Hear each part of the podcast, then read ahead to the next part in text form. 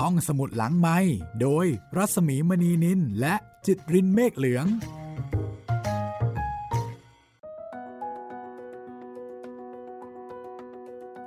ได้เวลาแล้วค่ะ เจ้าเจอผี และห้องสมุดหลังใหม่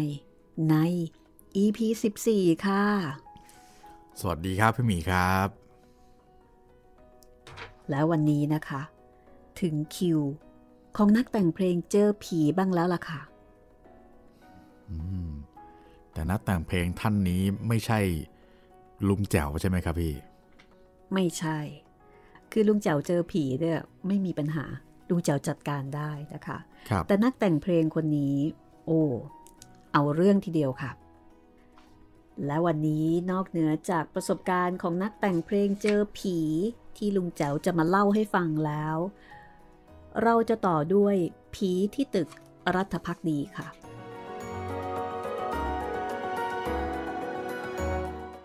แล้ววันนี้ค่ะ ห้องสมุดหลังใหม่ก็ยังคงมีเรื่องใหม่ ๆ มาให้คุณได้ฟังเหมือนเดิมนะคะ ก็คือวันจันทร์ วันพุธ แล้วก็วันศุกร์ค่ะ ครับผมติดตามฟังตอนใหม่ ๆ ได้ทางเว็บไซต์แล้วก็แอปพลิเคชันของ ไทย PBS Podcast นะครับ เจ้าเจอผีผลงานของสง่า อารัมพี ซึ่งก็คือครูแจ๋วหรือลุงแจ๋วนั่นเองนะคะ ศิลปินแห่งชาติสาขาศิลปะการแสดงเพลงไทยสากลค่ะ ปีพุทธศักราช 2531 ค่ะ และเรื่องนักแต่งเพลงเจอผี เรื่องนี้เนี่ยก็ทำให้เรา ได้รู้จักกับสังคมของบรรดานักแต่งเพลงนะคะ ซึ่งในช่วงนั้นเนี่ย เริ่มมีการฟ้องร้องกันแล้วค่ะ โอ้เรื่องลิขสิทธิ์เพลงเงี้ยเหรอครับพี่ ใช่ใช่ใช่โอ้โหคือยังไอเรื่องการฟ้องร้องเรื่องลิขสงลิขสิทธิ์เพลงเนี่ยคือเราเจอเจอได้เป็นประจำอยู่แล้วต้องระวังใช่ไหมคะ ครับ แต่ว่าในสมัยก่อนเนี่ย มันไม่ได้ฟ้องง่าย มันไม่ได้ลอกง่าย เหมือนอย่างในปัจจุบันไง แต่เขาก็มีปัญหาของเขาเหมือนกัน แล้วก็เรื่องนี้ค่ะ นักแต่งเพลงเจอผีเนี่ยจะทำให้เราได้ทราบถึงความเคลื่อนไหวนะคะ หรือว่าการจัดการแก้ปัญหาของบรรดานักแต่งเพลงค่ะ ซึ่งในยุคนั้นลุงแจ๋วก็เล่าว่า เขาก็มีการตั้งชมรมนักแต่งเพลง ซึ่งก็มีการเคลื่อนไหวอยู่เรื่อยๆนะคะ บางทีก็ร่วมมือกับหน่วยสาธารณภัย และโทรทัศน์ช่อง4ในสมัยนั้นยังมีช่อง4อยู่นะคะครับสมัยนี้มีแต่ช่อง5ใช่ครับอ่าดำเนินรายการเก็บเงินไปช่วยผู้ประสบภัยน้ำท่วม อันนี้ลุงแจ๋วพูดถึงในช่วงเวลานั้นนะคะ ลุงแจ๋วก็บอกโอ้ยมูนี้เนี่ย ข่าวของชมรมนักแต่งเพลง มีการเคลื่อนไหวอยู่เรื่อยๆอะก็แสดงว่าดังพอสมควรนะคะ ก็มีการเเก็บเงินไปช่วยผู้ประสบภัยน้ำท่วม แล้วก็สองสามวันนี้ก่อนที่ลุงแจ๋วจะเขียนเล่าเรื่องนี้เนี่ยค่ะ ก็มีข่าวหนังสือพิมพ์อีกว่า ชมรมนักแต่งเพลง จะดำเนินงานตามกฎหมาย กับบริษัททำแผ่นเสียงจำหน่ายที่ละเมิดสิทธิ์ค่ะ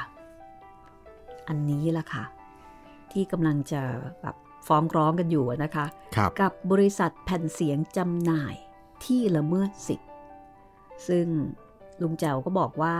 จะได้ความไปแล้วแค่ไหนก็เห็นยังเงียบๆอยู่ ลุงแจ๋วก็เล่าอีกว่า ชมรมนักแต่งเพลงในยุคนั้นค่ะกำเนิดขึ้นโดย จงรักจันคนา ประยูนเวทประสิทธิ์ อโนชา สัญญากิจ สนิทสอสาโรธเสมทรัพย์ อาจารย์กวี สัตโกวิทย์ปอ ทองจัญญา สมชายขาวสำอาง นครถนอมทรัพย์ พรเลิศทีรา ถวัน สุรภาพประดิษฐ์ เจริญแก้วอนุรักษ์ พยงมุกดาพันธ์และอสิสถาพรค่ะ รายชื่อสุดท้ายนี่แหละค่ะ ที่จะเป็นตัวละครสำคัญนะคะ กับประสบการณ์ของเขา ที่จะเจอผีค่ะจำเรื่องนี้ แล้วก็จำชื่อนี้ไว้ให้ดีนะคะอสิสถาพร ลุงเจ้าก็เล่าให้ฟังอีกว่าในช่วงเวลานั้นเนี่ย ก็มีการร่วมประชุมกัน เพื่อหาทางเรียกร้องสิทธิ์ของนักแต่งเพลงที่ถูกละเมิดบ่อยๆ ในการเอาเนื้อเพลงไปพิมพ์ แล้วก็เอาเพลงไปอัดแผ่นเสียง โดยที่เจ้าของเนี่ยไม่รู้อีโหน่อีเหน่ด้วยเลย ชมรมนี้ประชุมกันไม่ค่อยจะบ่อยนัก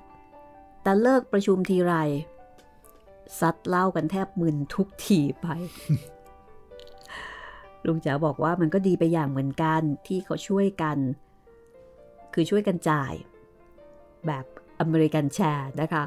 ไม่มีใครเป็นเจ้ามือให้คนกินฟรีรำคาญใจค่ะ และต่อจากนี้ไปนะคะ เราจะมาทำความรู้จักกับคนที่จะเจอผี ซึ่งก็คือเป็นนักแต่งเพลงคนหนึ่งค่ะ แล้วก็อยู่ในชมรมนักแต่งเพลงนั่นก็คืออสิสถาพรอสิสถาพรคนนี้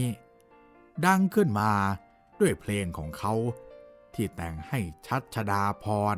รักษนาเวทร้อง ดูเหมือนจะชื่อ อยากเอาความทุกข์ไปทิ้งทะเล เป็นอันดับแรก จากนั้นก็แต่งให้สุเทพ สวลีธานิน ร้องอัดแผ่นเสียงเรื่อยไป ชื่อเพลงยอดยอดทั้งนั้น เช่น อย่าไปลุยทะเลเลยที่รัก สามเวลาสำหรับความรัก และเหมือนสวะที่ลอยตามน้ำเป็นต้นอาสิ เป็นคนราชบุรี เรียนจบม .6 แล้วก็ทำไร่ เคยร้องเพลงให้โรงเรียนเสมอๆทำไร่ไปห้ำเพลงไป ก็คิดแต่งเพลงขึ้นมา พอแต่งเพลงได้ก็เข้ากรุงเทพ เที่ยวตามตัวผมอยู่หลายเดือน เพราะผมไปทำงานที่แผนกแผ่นเสียง ไม่เป็นเวลา พอเจอกันเข้า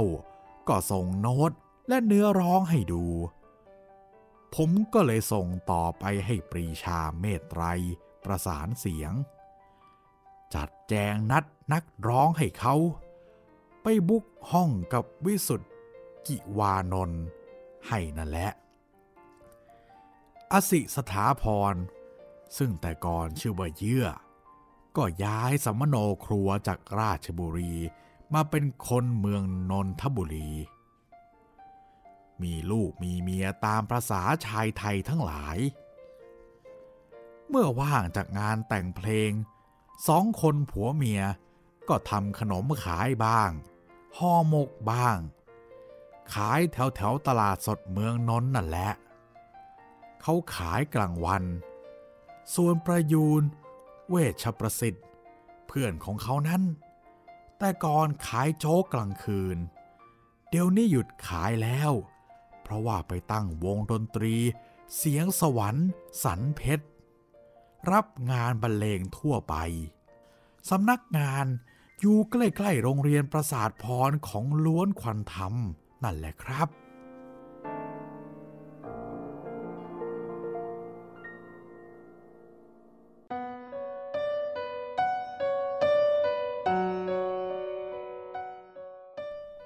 รั้งหนึ่ง อสิย้ายบ้านเช่าจากใกล้ๆ โรงภาพยนตร์สีพรสวรรค์ ไปอยู่ซอยใกล้ๆ โรงเรียนกิษณวิทยา ซอยนั้น เดินไปทะลุวัดทางหลวง ตำบลบางเขน จังหวัดนนทบุรีได้ บ้านที่อสิไปเช่าอยู่ เป็นบ้านเก่า ลักษณะทึมๆชอบกล แต่เนื่องจากว่ามันถูกก็ถือว่า อืม ดีเลยนะคะ รายได้นักแต่งเพลงเมืองไทย มันไม่ค่อยคงที่ เจียมใจเจียมกายไว้ดีกว่า ในความคิดของนักแต่งเพลงก็จะประมาณนี้ พอถูกก็ถือว่าดีเลย แต่อยู่แรกๆก็สบายดี เพอหลายวันต่อมา เอ ชักมีอะไรมาวับวับแวมแวมให้เห็น นอนกันอยู่ดีๆ ประตูก็เปิดได้เอง ทั้งๆทที่ใส่กรอนประตูเรียบร้อยแล้ว หน้าต่างซึ่งเปิดไว้ให้ลมโกรก เปิดอยู่สบายๆตั้งแต่หัวค่ำพอถึงที่สองมันก็ปิดได้เองทุกบาท แล้วก็ลงกรอนเสียด้วยอสิกับเมีย นอนลืมตาโพรง ดูอย่างสงบจนกระทั่งรุ่งเช้า แต่พอเวลากลางวัน ก็เป็นปกติดี พอกลางคืนก็เป็นเช่นนั้นเสมอมา อสิเกิดประคานขึ้นมา ก็เลยเอาที่หลับที่นอนมากางมุ้งนอนข้างนอกหน้าห้องนั่นแหละ ปรากฏว่าคืนแรกก็เป็นปกติ แต่พอคืนที่สอง ประตูห้องที่ปิดสนิท ก็เปิดออดออดแอดแอด เหมือนกับใครมาเปิดเล่น แต่ไม่เห็นตัวคนเปิด ประตูเปิดแล้ว หน้าต่างทุกบานก็เปิดอีกอัสิ ก็ลุกขึ้นเปิดไฟฟ้าให้สว่างทั้งบ้าน ปรากฏว่าเมื่อเปิดไฟฟ้าแล้ว ก็ไม่เห็นอะไรอีกอาสิจึงเข้านอนต่อ แต่พอหลับจะสนิทอาสิ ก็ต้องตกใจตื่น หนูครับ หนูตัวเบริ่ม เกือบเท่าหมาวัดแน่ มันหล่นตุบมาจากเพดานบ้านมาไล่กัดกันออกมาจากห้องนอน วิ่งเข้าไปในห้องครัว วิ่งออกมากัดกันที่นอกชานเวลากัดกัน ก็ไม่ร้องจี๊ดจี๊ดอย่างหนูร้อง เสียงมันห้าว เหมือนเสียงคนเป็นหวัดคัดจมูก สนุกจริงว้ายเอ้ย วิ่งเข้าไปในป่าชาวัดทางหลวงดีกว่าว่าบ้านนี้มีคนอยู่เสียแล้ว มันพูดแล้วก็โดดลงจากนอกชาน วิ่งเข้าไปในตรอก เพื่อไปสู่วัดสู่ป่าช้าอาสิกับเมีย นอนไม่หลับ เปิดไฟสว่างจนรุ่งเช้า เมียกลัวมาก บอกให้ไปหาบ้านเช่าใหม่ หรือไม่งั้น ก็กลับไปอยู่บ้านเก่า ใกล้ๆกับโรงหนังสีพรสวรรค์ตามเดิม แต่อาสิค้านว่า มันบอกว่ามันจะไปอยู่ที่ป่าช้าแล้ว มันคงไม่มากวนอีกหรอก ดูให้แน่ ๆ คืนนี้อีกคืน หากมันกวนอีก รุ่งขึ้นเป็นยายแน่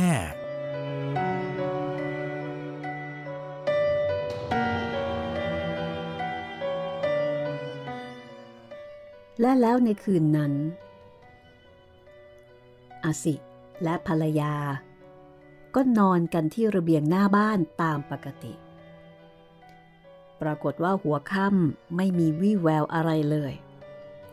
ชาวบ้านเมืองนนชอบเข้านอนแต่มืด เพื่อตื่นเช้าๆ ออกไปทำมาหากิน แต่พอดึกเข้าหน่อย เอาละสิอาสิก็รู้สึกว่า มีคนมากระตุกขา ภรรยาของเขาก็รู้สึกเช่นนั้น ต่างคนต่างลุกขึ้น มองออกไปนอกมุง้ง ก็ไม่เห็นมีอะไร นอกชานก็เงียบสงัดขนาดนั้น ทั้งสอง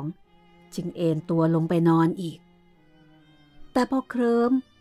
ก็มีคนมากระชากให้ตื่นอสีบอกว่า รู้สึกจริง ๆ ว่าถูกกระชาก แต่ทำไม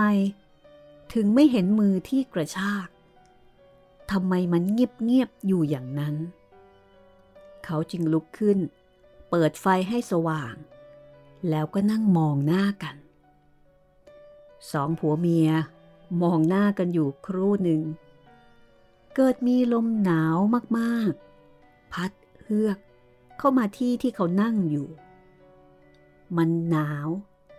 เสียจนต้องหยิบผ้าห่มมาห่มหนาวอยู่ต้องห้าหกนาที ภรรยาอาสิ ถึงกับร้องไห้ นั่งมองหน้ากันไม่นานเท่าไหร่ เสียงเปิดประตูหน้าบ้าน มองลงไป ก็เห็นไอ้หนูบ้าสองตัวนั่น เดินสองเท้าเข้ามา เป็นหนูครับ แต่ไม่ได้เดินสี่เท้า เดินสองเท้าเหมือนคนเดินขึ้นบันไดหน้าบ้าน มาผ่านผัวเมีย ซึ่งนั่งตะลึงอยู่ เข้าไปในห้องนอน แล้วก็เดินไต่ฝาห้องขึ้นไปบนฝ้าหลังคา แล้วก็เงียบสนิทไม่มีอะไรเกิดขึ้น วันรุ่งขึ้นผัวเมียคู่นี้ก็ย้ายบ้านไปอยู่แถวแถวโรงหนังสีพรสวรรค์ตามเดิม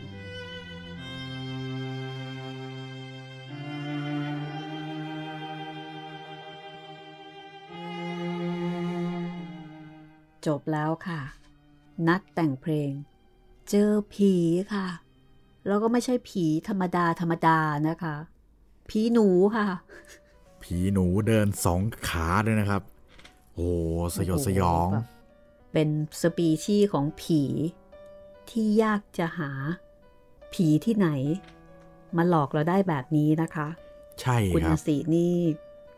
ไม่ธรรมดาจริง ๆ ค่ะ กับประสบการณ์ของเขานะ จะเจอผีทั้งทีนี่ ต้องเจอผีที่มันแปลกๆแบบนี้แหละค่ะแล้วที่สำคัญนะ ถ้าคุณเป็นคนกลัวหนูอะคุณจะเจอสองเด้งไหมอะหมายถึงความกลัวของเราอะผีก็กลัว แล้วยังจะต้องมาเจอผีหนูอีก มันเยอะไปไหมเนี่ย ไม่ต้องถึงขั้นหนูเดินสองขาก็ได้ครับ แค่หนูตกลงมาจากฟ้าฝ้าบ้านเนี่ย โอ้โห แค่นี้ก็ ปวดหัวแล้วครับ เรื่องนี้นี่ ไม่สามารถจะหาคำอธิบายอะไรได้นะคะว่าทำไม หนู มันถึงต้องเป็นผี แล้วทำไมต้องมาหลอกกันแบบนี้ด้วย ครับ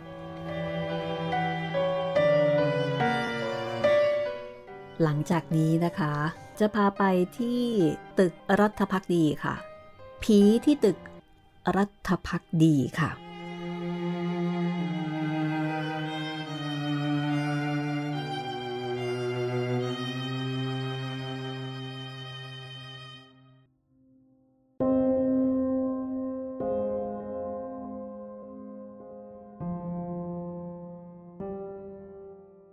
คือในเรื่องนี้ลุงแจ๋วเริ่มเรื่องว่า หลังจากโทรทัศน์สีเรื่องทะเลน้ำตา ซึ่งเสด็จพระองค์ชายกลางทรงกำกับการแสดงจบลงแล้วนะคะ ก็มีการแวะมาที่ร้านอาหารอาเล็กราชวงศ์ซึ่งย้ายมาดำเนินการขายอยู่ริมถนนพหลโยธินค่ะ ในขณะที่กำลังรับอาหารว่างเพลินๆ อดีตรัฐมนตรี อดีตเอกอัครราชทูต ประเทศอาร์เจนตินา ก็แวะเข้ามาที่นั่น เมื่อคุณเขมชาติทักทายเสด็จพระองค์ชายแล้ว ก็หันมาคุยกับลุงแจ๋วด้วย บอกว่ารู้จักลุงแจ๋วอย่างละเอียด โดยออมสินภาคหกคุณมงคลชัยบุรินมาเห็นหน้าลุงแจ๋ว ก็บอกว่าเหมือนรู้จักกันมานาน คืนนั้น ลุงแจ๋วบอกว่าละเลียดอยู่จนประมาณตีสามจึงได้แยกกันกลับบ้าน ก่อนกลับ ลุงแจ๋วก็เลยนึกถึงผี ผีในตึกรัฐพักดี คือจำได้อย่างชัดแจ้ง ลุงแจ๋วก็เล่าให้ฟังค่ะ ถึงเหตุการณ์ที่ได้เคยคุยกับหลายหลายคนเกี่ยวกับเรื่องนี้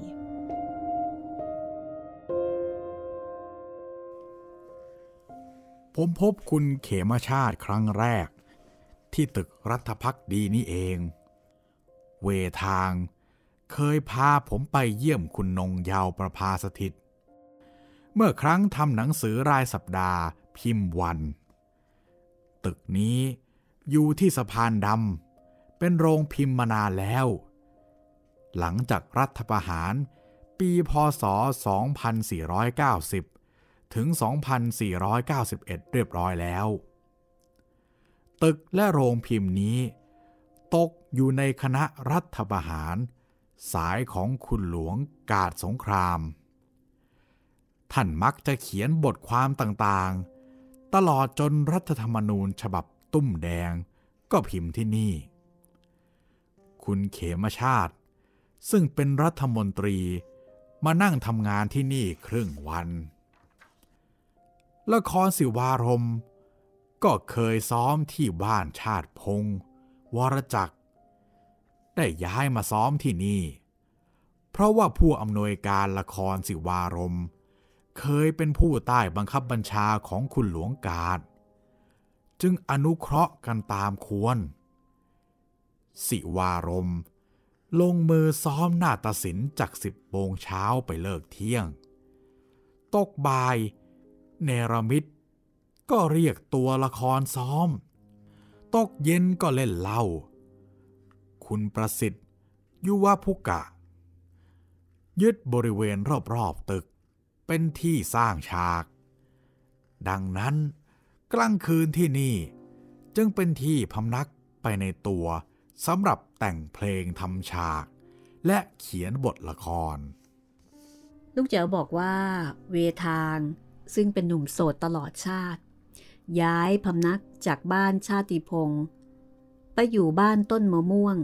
เชิงสะพานเจริญพาดกับคุณประหยัดสอนาคนาตพักหนึ่ง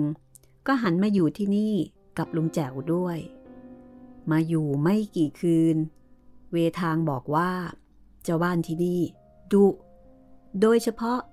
หลานเจ้าบ้าน เป็นเด็กหญิงไว้ผมจุก มักจะมากวนเวทางเสมอเวลาหลับ เวทางเล่าให้ลุงแจ๋วฟังว่า ในตอนกลางวันไม่มีใครเชื่อ หาว่าเวทางแกล้งหลอกเด็กๆ เพราะเวทางมีชื่อเล่นๆ ว่าลุงผีอยู่แล้ว สมัยโน้น เนรมิต บ้านอยู่ในสวนวัดเสวตฉัตรบางลำพูล่าง ต้องทำบทละครเรื่อง พระยาพิชัยดาบผักภาคสองเขาก็เลยชวนนายเรือตรีสีโลดและประยูนสิงสำอาง ซึ่งเป็นช่างฉาก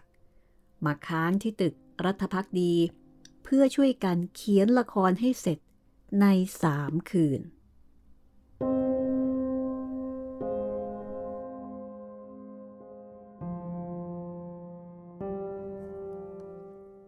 คืนแรก ไม่มีเหตุการณ์อะไร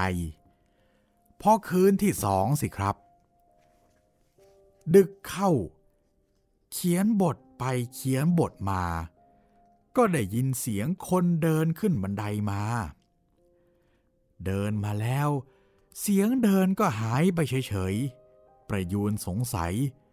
เดินออกไปดู ก็ไม่เห็นมีอะไร จึงเข้าไปนั่งดูเขียนบทต่อ เวลาล่วงไปไม่นาน ก็ได้ยินเสียงเด็กวิ่งขึ้นลง สีโรดออกมาดูก็ไม่เห็นอะไรอีกตามเคย ดังนั้นสามคนจึงหยุดเขียน นั่งมองหน้ากัน เพื่อฟังเสียงคนเดินและเด็กวิ่ง ไม่ช้าก็ได้ยินเสียงอีก เนรมิตจึงพูดว่า เจ้าของบ้านคงไม่พอใจพวกเรากระมัง แล้วจึงให้ประยูนไปหาทูบไปหาเทียน มาจุดบูชาบอกกล่าว แล้วหาอะไรรับประทาน จากนั้นก็แยกกันเข้ามุ้งนอน รุ่งเช้า เนรมิตจึงบอกพวกที่ค้างบนตึกว่า เจ้าของเดิมไม่พอใจ ที่พวกมาค้างนำเหล้ามากินข้างบน ไม่ชอบให้พวกเราทำสกปรก ที่รู้ก็เพราะเจ้าบ้านมาเข้าฝันพร้อมกับเด็กหัวจุกซึ่งเป็นหลานคำพูดของเนรมิตมีทั้งคนเชื่อและไม่เชื่อ เพราะเวทางเคยบอกไว้หนหนึ่งแล้ว แต่ไม่มีใครเชื่อเลย เมื่อเนรมิตมาบอกซ้ำ จึงมีทั้งเชื่อและไม่เชื่อ ผู้เชื่อได้แก่พวกที่เช้ามาเย็นกลับ พวกไม่เชื่อก็ช่างฉาก ตัวละคร คนแต่งเพลงที่นอนยังตึกรัฐพักดี คืนหนึ่ง ทวีสินถนอมทรัพย์ หรือแปะอ้วน ทรัมเป็ตประจำคณะดนตรีศิวารม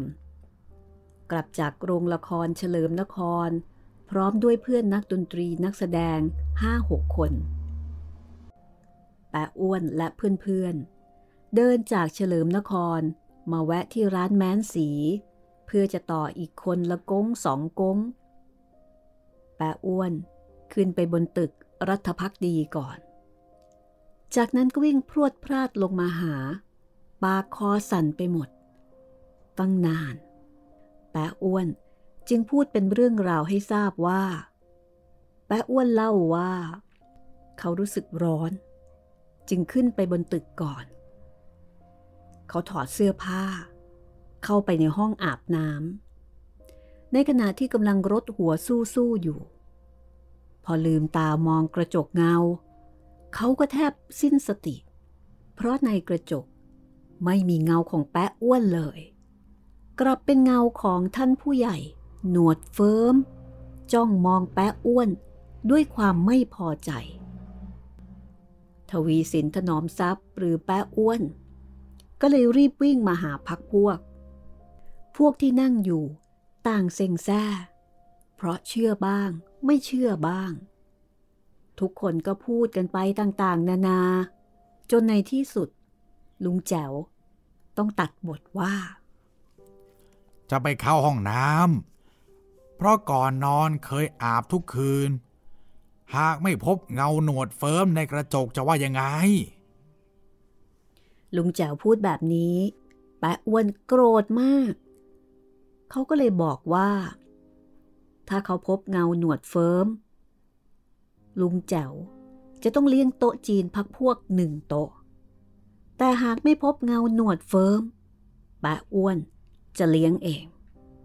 ก็เป็นอันตกลงตามที่แปะอ้วนเสนอ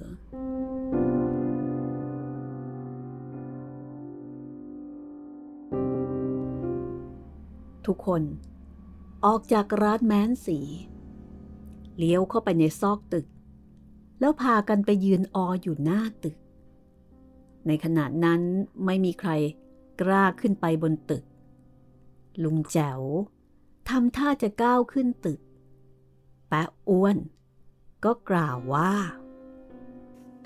ต้องตรงไปอาบน้ำเลยนะ จะเปิดไฟที่ห้องโถงหรือในห้องน้ำไม่ได้ เพราะเงาลางๆในห้อง มีเพียงพอแล้วที่จะเห็นใบหน้ามีหนวดเฟิร์มในกระจกเงา ผมจึงก้าวเดินขึ้นไปชั้นบนของตึกรัฐพักดี เลี้ยวซ้ายเข้าห้องโถงที่ใช้เป็นห้องซ้อม เลี้ยวขวาออกนอกชานแล้วเปิดประตูห้องน้ำซึ่งอยู่ขวามือ ก่อนอาบน้ำผมก็หยิบกระจกกลับเสีย เพื่อให้ด้านหลังเป็นด้านหน้า ด้านหลังไม่มีเงา เราอาบน้ำก็ไม่ต้องพบหนวดเฟิร์มอีกประการหนึ่ง ผมผลัดเสื้อกางเกงเรียบร้อย นุ่งผ้าเขาม้าอย่างเป็นระเบียบ เมื่อทำอะไรไม่ผิดระเบียบ ผีสางเทวดาท่านย่อมไม่ว่าอะไร กลับจะสรรเสริญอำนวยพรด้วยซ้ำไป อาบน้ำก็พยายามรดสู้สู้ให้ดังเข้าไว้ พวกข้างล่างจะได้ยินทั่วถึง เสร็จแล้วก็กลับกระจกให้เหมือนเดิม เดินลงกระไดไปหาแปะอ้วนและพักพวก ทุกคนดีใจที่ผมไม่พบอะไร มีแปะอ้วนคนเดียว โกรธหัวฟัดหัวเวียง ไม่ยอมขึ้นไปนอนข้างบน เขาหาว่าผมหักหน้า เขาจะไปนอนบ้านสเสน่กรมลชุนที่วัดมหัน คืนนั้น พวกเรานอนอย่างสบาย และสบายจวบจนเลิกซ้อมที่ตึกรัฐพักดี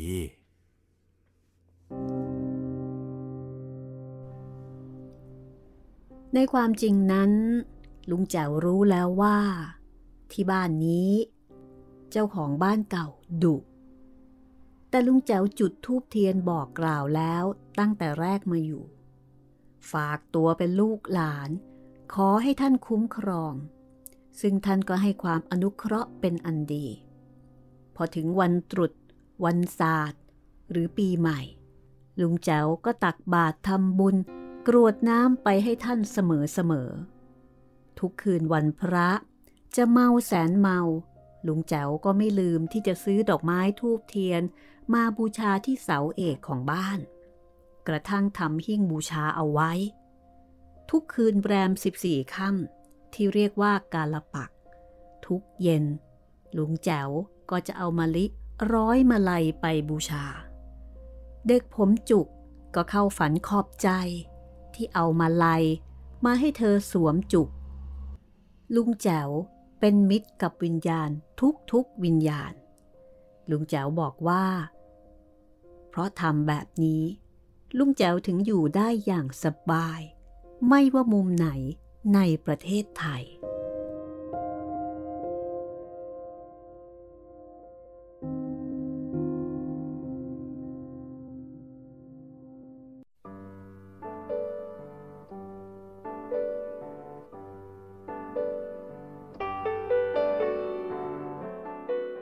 และนี่ก็คือ ผี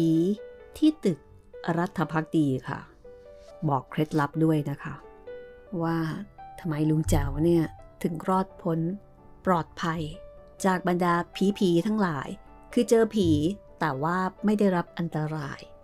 ไม่ได้รับความเดือดร้อน จากการเจอผีค่ะ ใครเจอเหตุการณ์ลักษณะใกล้เคียงอย่างนี้ก็เอาไปปรับใช้กันได้นะครับ เดี๋ยวถ้าเกิดว่ามีโอกาสได้สัมภาษณ์ คุณบูรพาอารัมพีนะคะ ซึ่งเป็นทายาทของ ลุงแจ๋ว สง่าอารัมพี ก็คงจะได้ไถ่ถาม จริงๆแล้วลุงแจ๋วเนี่ยได้เคยสอนลูกๆเอาไว้บ้างหรือเปล่า ในการที่จะฝากตัวเป็นลูกหลานของบรรดาผีๆที่อยู่ตามสถานที่ต่างๆ อะไรทำนองนี้นะคะ ครับ สอนไหมอะคุณจิตริน ที่บ้านไม่ไม่ไม่เคยสอนอะไรแบบนี้นะครับ ถ้าอย่างนั้นก็อาจจะเป็น วิชาเลือกเสรีแล้วแหละน่าจะใช่ครับ เพราะว่าวิชาบังคับเนี่ยไม่ได้สอน อาจจะต้องไปศึกษาหาเพิ่มเติมมาเองนะคะ ครับ แม่ดิฉันก็สอนเหมือนกันนะ เจนแต่ละเจนเนี่ยอาจจะมีวิธีการสอนลูกไม่เหมือนกัน ครับ คือถ้าเกิดว่าเป็นเจนนี้เจน X หรือว่าเจน Y เนี่ยเขาคงไม่สอนอะไรแบบนี้ ครับ สังคมมันเปลี่ยนไป แต่ว่าอย่างสมัยแม่ดิฉันซึ่งอายุ 92 เนี่ยเขาสอนอยู่เสมอค่ะ แม่ก็จะบอกว่า ไปดีมาดีนะ แต่อย่าลืมล่ะ เวลาไปไหนมาไหนเนี่ย บอกเล่าเก้าสิบเจ้าที่เจ้าทางเขาด้วยทำอะไรไม่ถูกใจรู้เท่าไม่ถึงการ ก็ขออภัยเขา ก็ขอขมาเขาก่อน ว่าเราเนี่ย รู้เท่าไม่ถึงการทำอะไรผิดพลาดพลั้งไป ก็ขอให้เขาเออย่ามาเอาเรื่องเอาราวอะไรกับเราเลยครับ หลายท่านก็อาจจะเคยได้ยินคำสอนประมาณนี้นะคะ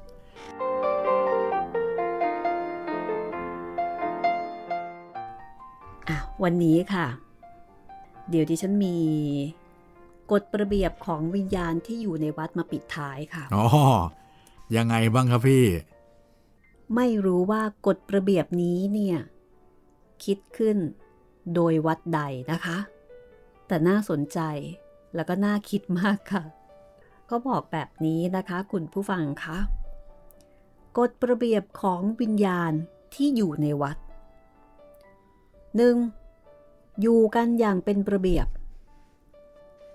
2. ห้ามขึ้นไปนั่งบนหลังคาเมน หลังคาศาลา กุฏิพระ รวมทั้งโบสถ์ 3. ห้ามถอดหัว ยื่นออกไปนอกวัด โอ้ 4. ห้ามรังแกวิญญาณรุ่นน้องที่มาใหม่ อ่า ไม่ให้รับน้อง ใช่ ถ้ารับน้องเนี่ยต้องรับน้องดีใช่ๆอย่ารับน้องแบบใช้ความรุนแรง ครับ รับน้องสร้างสรรค์นะครับห้า ห้ามปรากฏตัวในสภาพที่สยดสยองค่ะอ่าถ้ามาก็มาให้สวยๆ งามอืม คือต้องนึกถึงคนที่เขาจะเจอเจอเราบ้างนะคะ ให้อยู่ในสภาพที่แบบโอเค พร้อมละ ที่จะเจอคนที่เขามาเจอเรานะคะๆครับ 6. ห้ามแกล้งหลอกพระ เนน และชาวบ้านที่อยู่ในวัดค่ะ ห้ามหลอกคนกันเอง อ่าใช่ ทั้งพระเนน และชาวบ้านที่อยู่ใกล้ๆค่ะ ครับ แต่หลอกคนไกลได้นะ ไม่ห้าม ข้อต่อไปนะคะ ข้อที่ 7 ห้ามปรากฏตัวในขณะที่ปฏิบัติหน้าที่สวดอภิธรรม สวดมาติกา บังสุกุล อันนี้หมายถึง ห้ามรบกวนพระที่กำลังปฏิบัติหน้าที่ค่ะ เพราะพระเนี่ยคือพระก็ต้องออต้องมีหน้าที่สำคัญนะคะในงานศพ อันนี้ไม่ได้ห้ามเลยนะคะ ข้อที่ 8 ค่ะ เมื่อชาปนกิจแล้ว กรุณาไปทำตามหน้าที่ของตัวเองค่ะ คือตอนยังไม่ได้ชาปนกิจก็จะทำอะไรทำเลย แต่พอ เผาเรียบร้อยก็คือโอเค ไปได้ละ ก็ไปสู่ที่ชอบที่ชอบไปตามกรรมของแต่ละคนนะคะ และข้อที่ 9 ค่ะ อันนี้สำคัญมากนะคะ ที่ผีควรจะต้องรู้ ถ้าคิดถึงกัน ก็ขอสามตัวตรงๆ และข้อ 10 ถ้าขอสามตัวไม่ได้ ก็ขอสองตัวก็แล้วกัน จึงเจริญพรมายังดวงวิญญาณทุกดวงเพื่อโปรดทราบค่ะ ดิฉันก็มีโอกาสนะคะ ส่งไปที่เจ้าอาวาสวัดหนึ่งค่ะครับ ท่านก็ตอบกลับมาค่ะ ท่านบอกว่า ที่วัดไม่มีกฎแบบนี้ เพราะว่าผีทุกตัว ถูกอบรมบ่มนิสัยดีแล้วตั้งแต่ก่อนตาย โอ้โห จบข่าวจค่ะบข่าวครับ ไม่ต้องทำอะไรไม่ต้องต่อกลัวนะคะ ใช่ และสำหรับตอนต่อไปนะคะ ก็จะเป็นผีหลอกพูนสวัสดิ์ทีมาก่อนค่ะ ซึ่งเราได้สปอยได้พูดไปถึงไปบ้างแล้วนะคะ แล้วก็ยังมี ผีที่ข้างสนามบินโคกกระเทียมด้วยนะครับ กลับไปที่โคกกระเทียมอีกรอบหนึ่งไปอยู่อะไรนะแถวแถวๆเอ่อกองกองบินใช่ไหมใช่ ไปอยู่แถวแถวๆค่ายทหารอืมใช่อืมอืมค่ะ เพราะฉะนั้นก็ได้เปลี่ยนบรรยากาศนะคะ หลังจากที่เอ่อหลาย ๆ ตอนเนี่ย ก็จะอยู่แถวแถวๆกรุงเทพ ฝั่งทนอะไรย่านนี้ ตอนหน้าค่ะ เราจะได้เปลี่ยนบรรยากาศไปอยู่ต่างจังหวัดกันบ้าง บอกไว้ก่อนเลยนะคะ ต่อไปค่ะ ได้เปลี่ยนบรรยากาศแบบสนุกสนานมาก ผีเตะตะกร้อค่ะโอ้โหบันเทิงสุดๆ ผีเตะตะกร้อ ตอนต่อไปจะเป็นตอนที่ 15 หรือบางทีก็อาจจะเป็นตอนที่ 16 เอาเป็นว่าได้ฟังแน่นอนค่ะ รอฟังกันละกันนะคะครับสำหรับผีเตะตะกร้อค่ะ ก่อนจะจากกันไปนะครับ ย้ำกันอีกครั้งหนึ่งครับผม ช่องทางการรับฟังของห้องสมุดหลังใหม่นะครับ ตอนใหม่ๆ จะมาทุกวันจันทร์ วันพุธแล้วก็วันศุกร์ทางเว็บไซต์แล้วก็ไทย แล้วก็แอปพลิเคชันของไทย PBS Podcast นะครับ แล้วก็ถ้าอยากจะฟังย้อนหลัง แบบไม่ต้องเป็นตอนใหม่ๆ ก็ได้นะครับ ไปฟังได้ทาง YouTube Channel ไทย PBS Podcast เลยนะครับสำหรับวันนี้ขอบคุณสำนักพิมพ์บ้านบูรพา คุณบุรพาอารัมพีนะคะ ซึ่งเป็นทายาทแล้วก็เป็นลูกชาย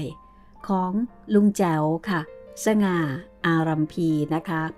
จากฝีมือการเล่าเรื่องชั้นครูของศิลปินแห่งชาติ สาขาศิลปะการแสดง เพลงไทยสากล ปีพุทธศักราช 2531 ค่ะ และหนังสือเล่มนี้ถ้าใครสนใจก็ติดต่อได้ที่สำนักพิมพ์บ้านบูรพาฉบับนี้พิมพ์ครั้งที่ 7 ขอบคุณมันณโอกาสนี้ด้วยค่ะ เจอเจอกันตอนต่อไปนะคะ EP ที่ 15 ค่ะ วันนี้ลาไปก่อนค่ะ สวัสดีครับ